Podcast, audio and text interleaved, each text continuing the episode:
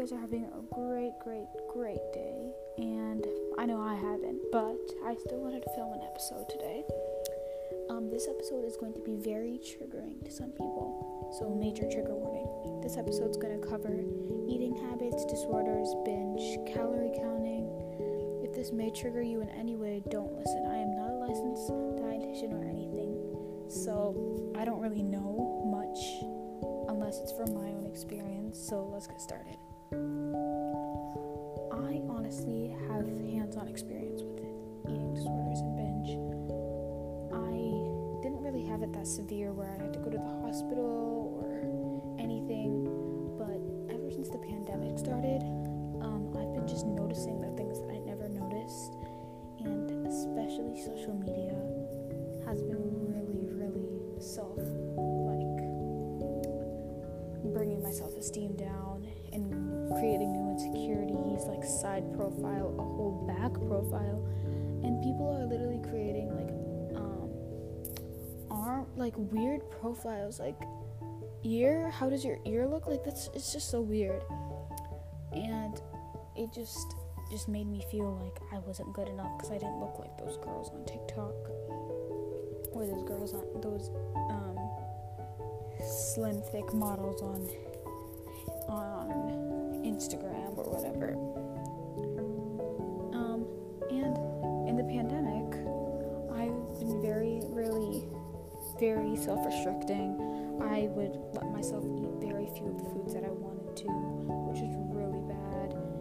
I tried intermittent fasting, which was like eating at 4 p.m. and having an eating window where I could only eat during this time, and restricting myself to under a 1,000 calories a day, counting every single gram of food on my plate, not eating lunch or dinner for two days straight, and then fainting the next morning. And I thought everyone was like this because I was just like, oh, everybody obsesses over their weight. Everybody checks their weight more than once a day, right after they eat, before they eat. But it's not normal. It's not. This might make you guys feel bad if you guys do this, but it's not normal and you need help. So I'm gonna try and talk to you guys and help you. Society has brought these beauty standards that girls can't be how they want to be, how they like themselves.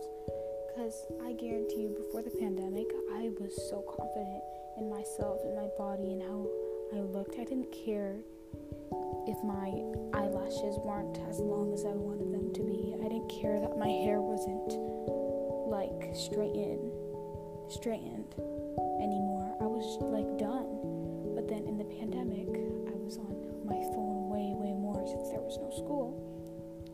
And I just started creating new insecurities for myself, which was like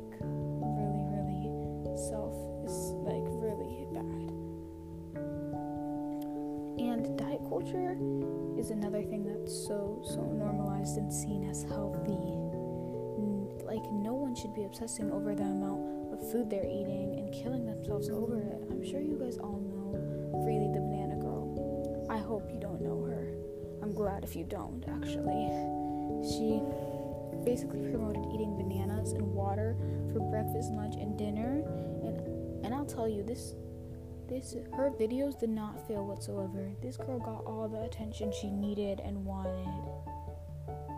And wow, she really just like there's lots of young girls who feel like they're not enough. So when they go onto her videos and see how she's doing a banana diet, an egg diet, like whatever, like she just didn't really have to post those on YouTube. If she's doing that, she can do that, but not on not for the whole world to see, not there's young girls on young girls and boys on social media.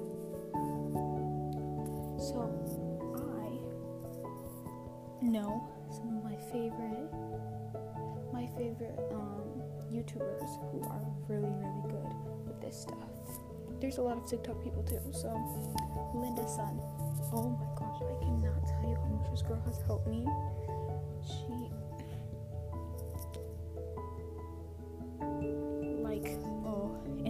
Sharp.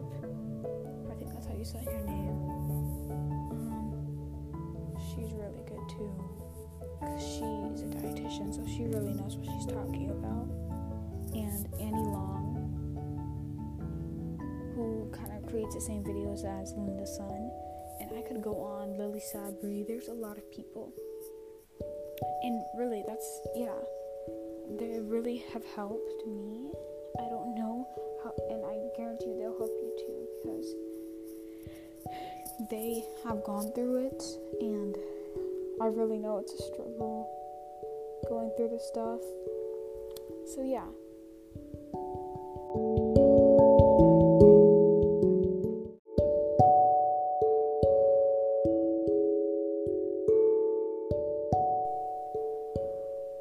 Part two of what I was just talking about earlier.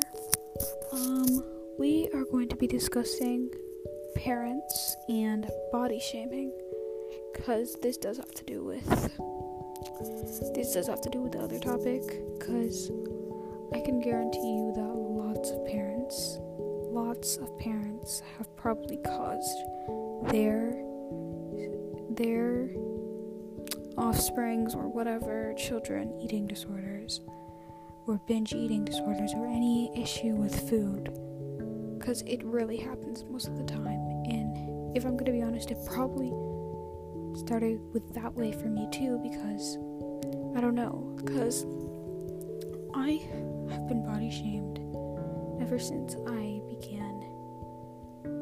I'm in eighth grade right now